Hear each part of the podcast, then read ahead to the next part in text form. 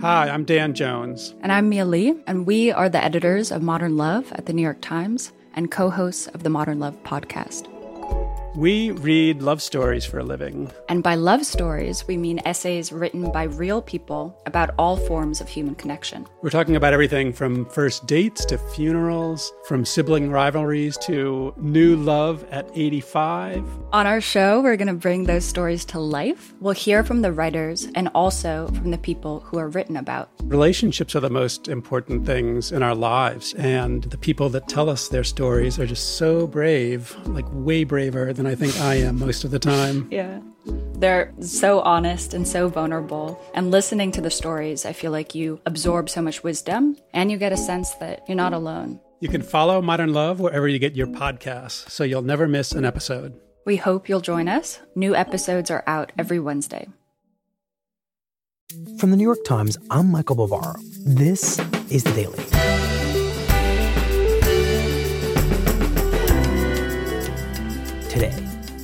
The crash of two Boeing 737 MAX jets has been linked to a new software system that helped send the planes into a deadly nosedive. Natalie Kitroeff investigates what federal regulators did and didn't know about that system. It's Tuesday, July 30th. Breaking news overnight. We begin with the latest on the brand new Lion Air Boeing 737 MAX 8 passenger jet that crashed into the sea this morning with 189 people on board.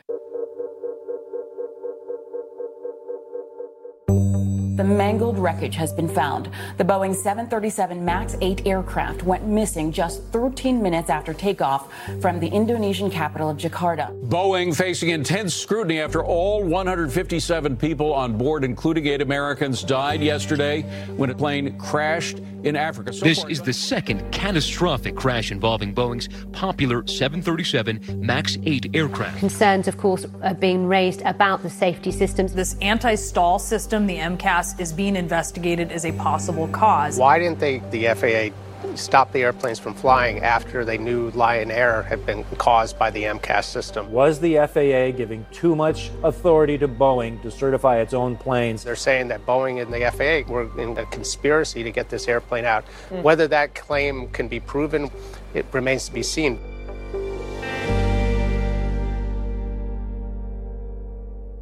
Natalie, it's been weeks now since we've heard any updates on the Boeing story. What have you been up to? We've been trying to report out exactly how Boeing 737 MAX was developed, how it was certified, and how it ended up with this dangerous new system called MCAS. This is the software that was implicated in both crashes, both crashes which killed 346 people. And at the heart of this story is the relationship between Boeing and the FAA. And we were coming to this with an understanding that for years, the FAA has been pushed by Congress to give Boeing more control over the process of approving its own planes. And what we were interested in is understanding exactly how that shift, how that handoff affected the FAA's understanding of this plane and its decision to certify it as safe to fly. And Natalie, why was Congress pushing for that delegation of authority from the FAA, which we think of as the kind of guardian of our air safety, to Boeing? Well, industry groups had been lobbying for it. You know, aircraft manufacturers like Boeing would like to have more control over this process. And many of the top officials at the FAA actually support this approach. Many of them are saying that they don't feel as though they have the resources necessary to be as involved in the certification process. They're also having a tough time recruiting talent. You know, this is a government agency with government salaries, and they're competing for engineers with companies like Boeing. And so they are trying to do more with less.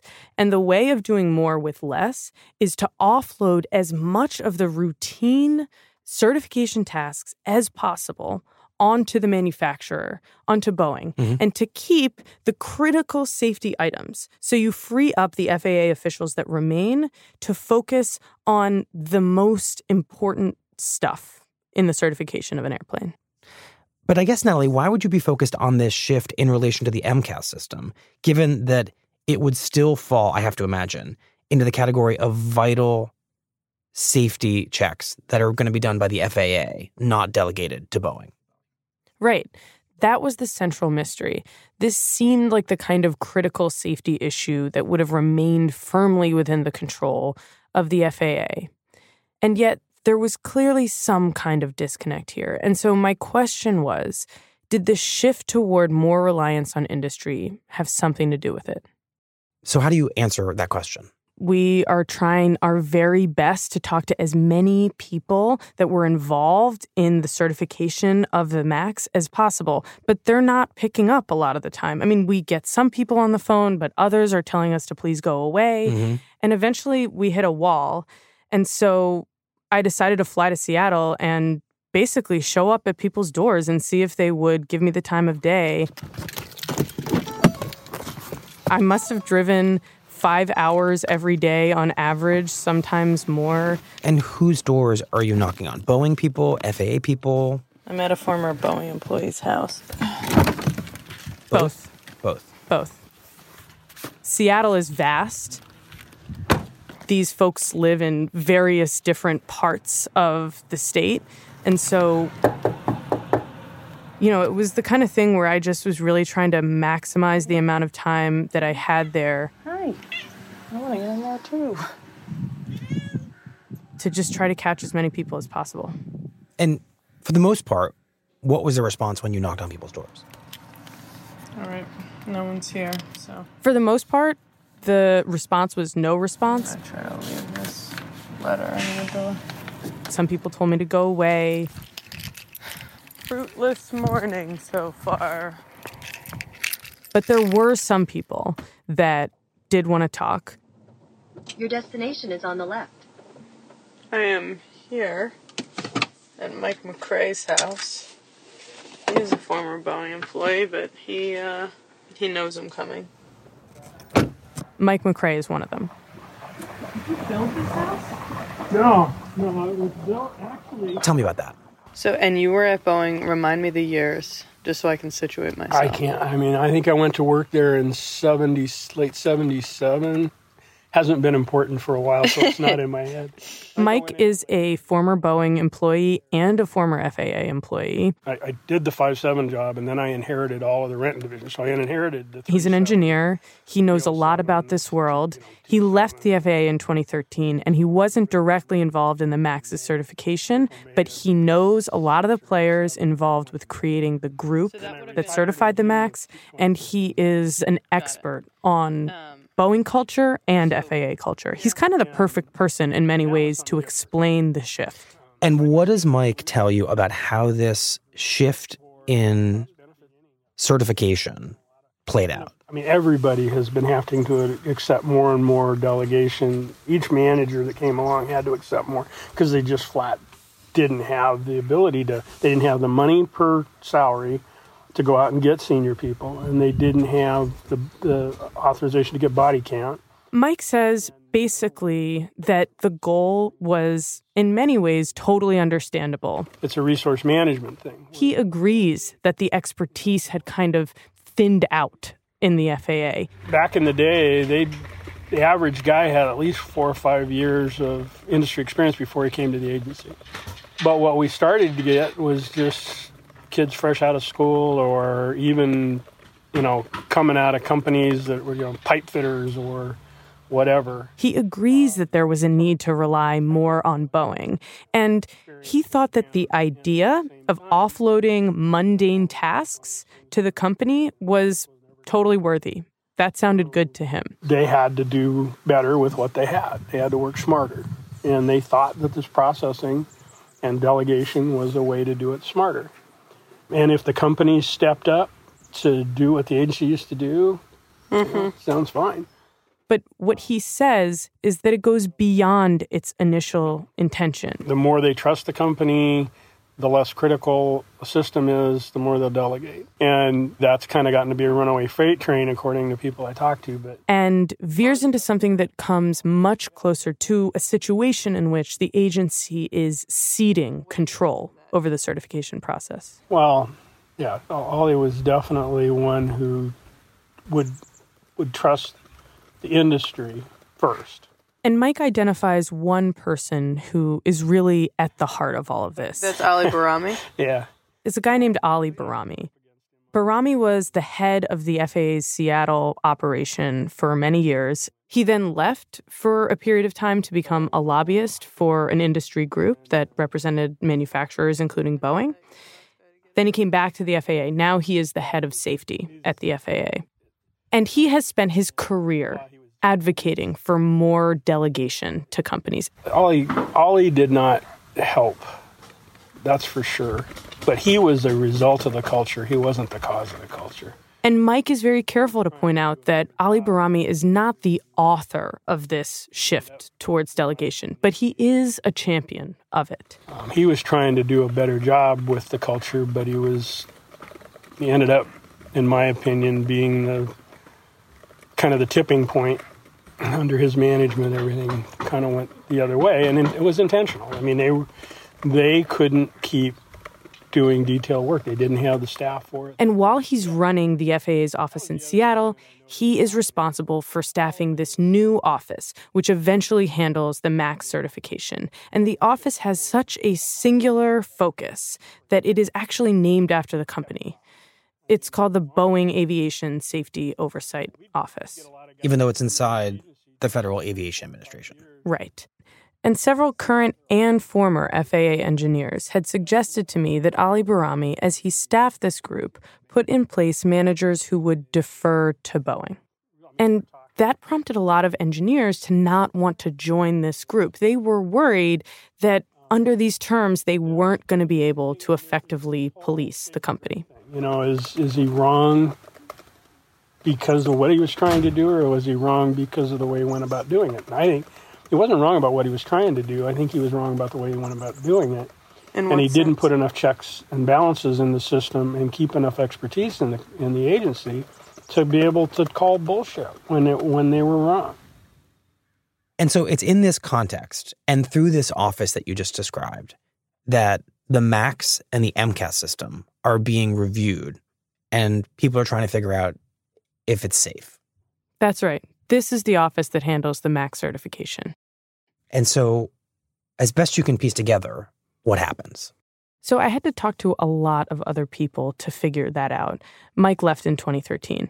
So when I get back to New York, we begin to really piece together what is now a fairly complete understanding of how the FAA missed the inherent risks in the MCAS software that contributed to the two crashes.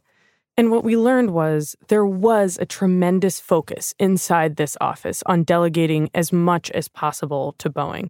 And in this FAA office, there are two people who are responsible for looking at flight controls, which includes MCAS. Two people in charge of something as important as MCAS. Yes, two people with primary responsibility for all flight controls, which is actually much more than MCAS.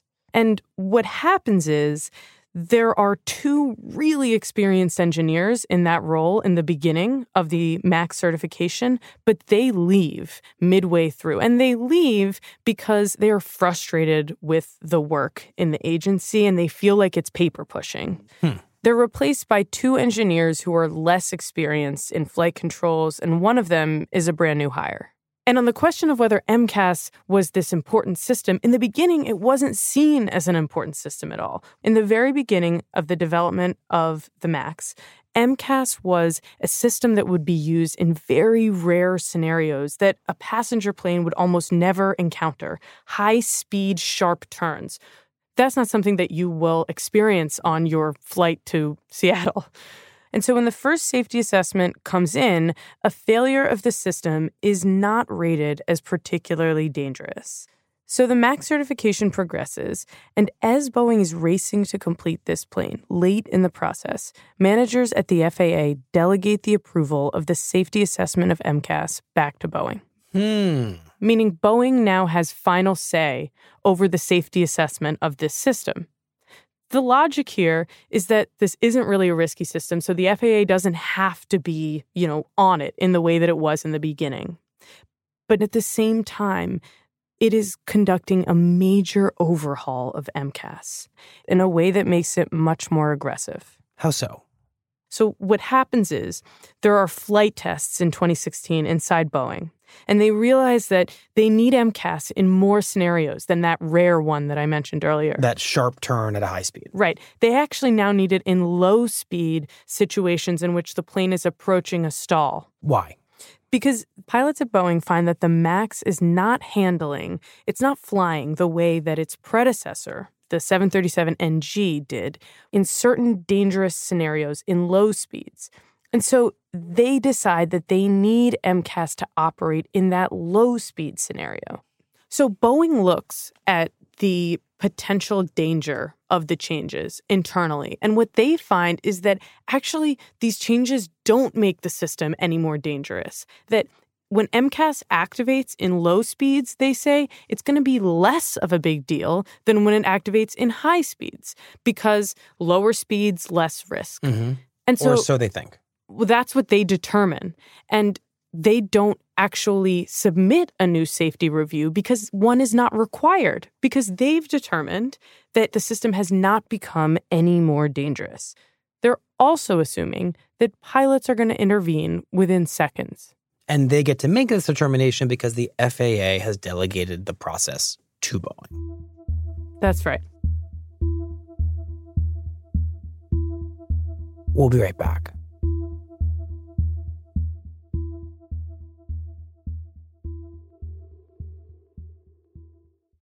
This fall, history is happening. September 14th, 2021. Hamilton, the Tony, Grammy, Olivier, and Pulitzer Prize winning musical, returns to Broadway. Tickets are on sale now. Performances begin September 14th. Hamilton, back on Broadway at the Richard Rodgers Theater. Learn more at hamiltonmusical.com. Natalie, once Boeing is in control of certifying the MCAS system, how does the story unfold? In the beginning, when the FAA has control over the approval, Mm-hmm. when MCAS triggers, it only moves the nose down. It only moves a part of the tail of the plane by 0.6 degrees. It's because it's moving in high speeds, right? In order to have that same effect on the plane At low speeds. at low speeds, they have to move this part of the tail much more. They have to push the nose down much more for the same effect. And our understanding is that the FAA engineers who were initially responsible for determining is this system safe and for really picking it apart and looking inside it and figuring out how it works from an engineering perspective, they didn't know that MCAS could move this part of the tail by two and a half degrees, which is a lot. They didn't understand the real intricacies of how this system worked. I just want to be sure I understand this. At the beginning of this process, when the FAA is heavily involved in the certification of MCAS, they understand that when triggered, this software can move the plane a certain amount, a pretty modest amount. And when the certification process is delegated to Boeing, unbeknownst to most of the folks at the FAA, this system is being triggered in more circumstances and it's being triggered in a way that increases what it does. And so that change kind of eludes the FAA. Right. We know that an engineering test pilot from the FAA is familiar with the change, but because it's delegated at that point, the engineers who were originally responsible for assessing its safety don't really understand the specifics of the new system. And the rules say Boeing doesn't need to make them aware of these changes. So, is it fair, Natalie, to say that Boeing engineers make the MCAS system riskier just as they're getting complete control over the certification of it? Yes. And it only becomes clear to key officials in the FAA that they don't fully understand this system once the first accident happens. When Lion Air Flight 610 crashes into the Java Sea in October, FAA engineers are looking at what happened on that flight and they eventually get the black box Mhm. data. And that data suggests that the pilots were fighting to keep the nose of the plane up as it was repeatedly pushed down by a dramatic amount each time. And so these engineers are hearing that the system MCAS was probably involved. Mhm. And they go and scour their files for any description of this system. And what they find is this early safety assessment that is a review of a version of MCAS that is not capable of such dramatic movement. Basically, it's a different system. It doesn't look anything like what they have on file. Hmm. So the FAA has a bunch of meetings with Boeing executives in the week after the crash. And the FAA engineers, many of them are sitting there incredulous as the company explains how this system works.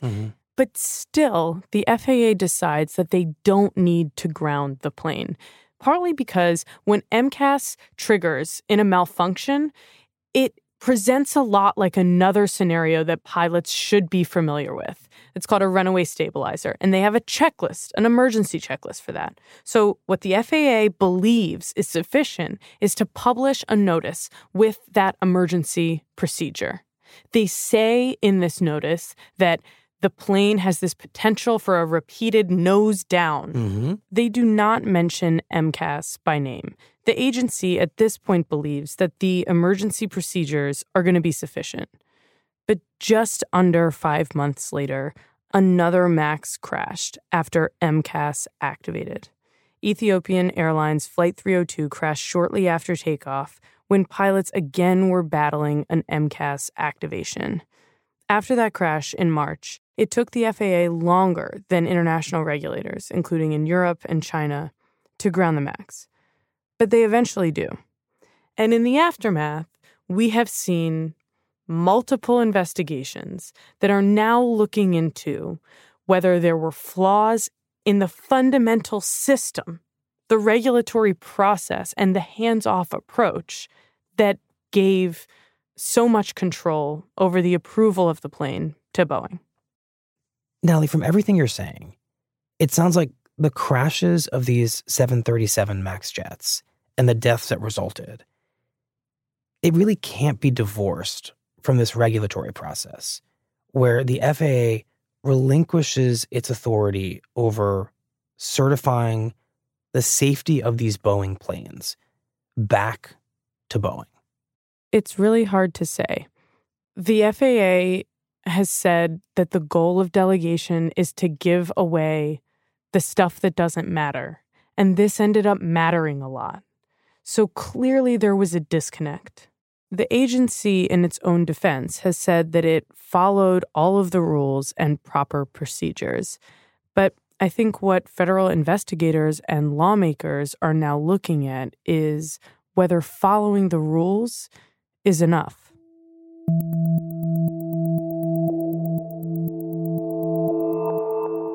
Natalie, thank you very much.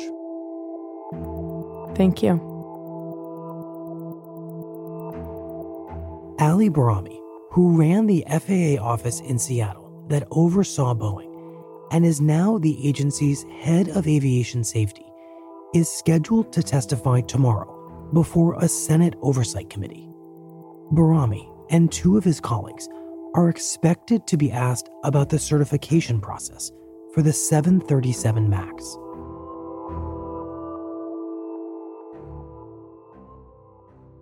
We'll be right back.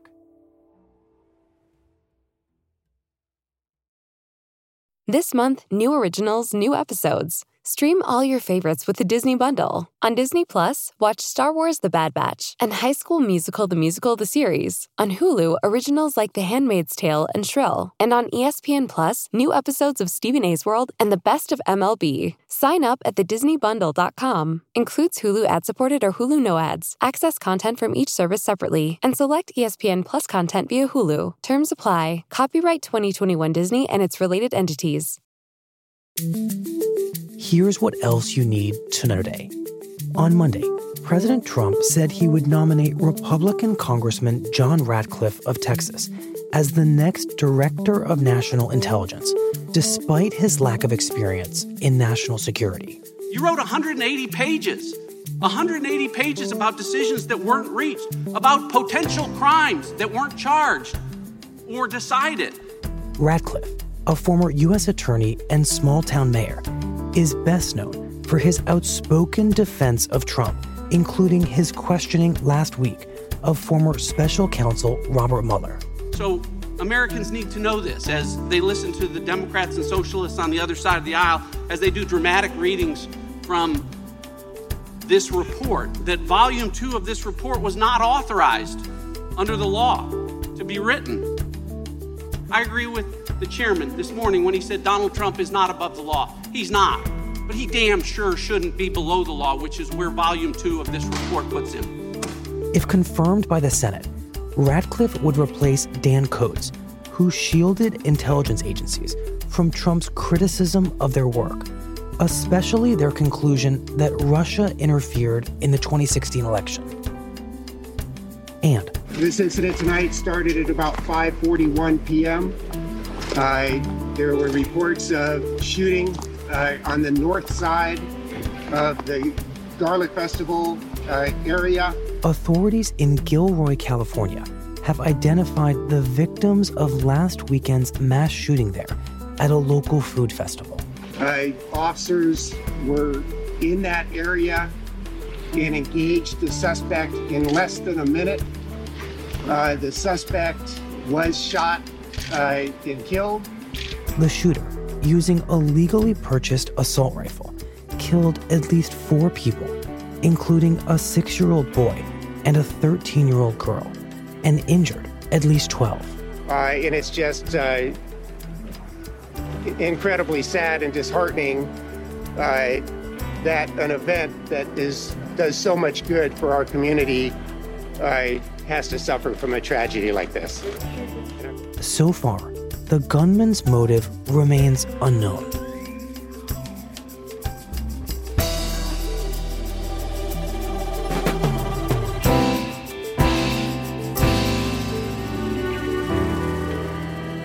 That's it for the daily. I'm Michael Barbaro. See you tomorrow. Why does quicksand work so slowly? Question everything. That's what Hyundai did. It's how they created the all new Hyundai Tucson with available innovations like a huge 10 and a quarter inch infotainment screen and digital key technology, allowing you to use your smartphone as a spare key. And you always get Hyundai's complimentary maintenance for three years or 36,000 miles. Test drive the 2022 Hyundai Tucson at your nearest Hyundai dealer or learn more at HyundaiUSA.com.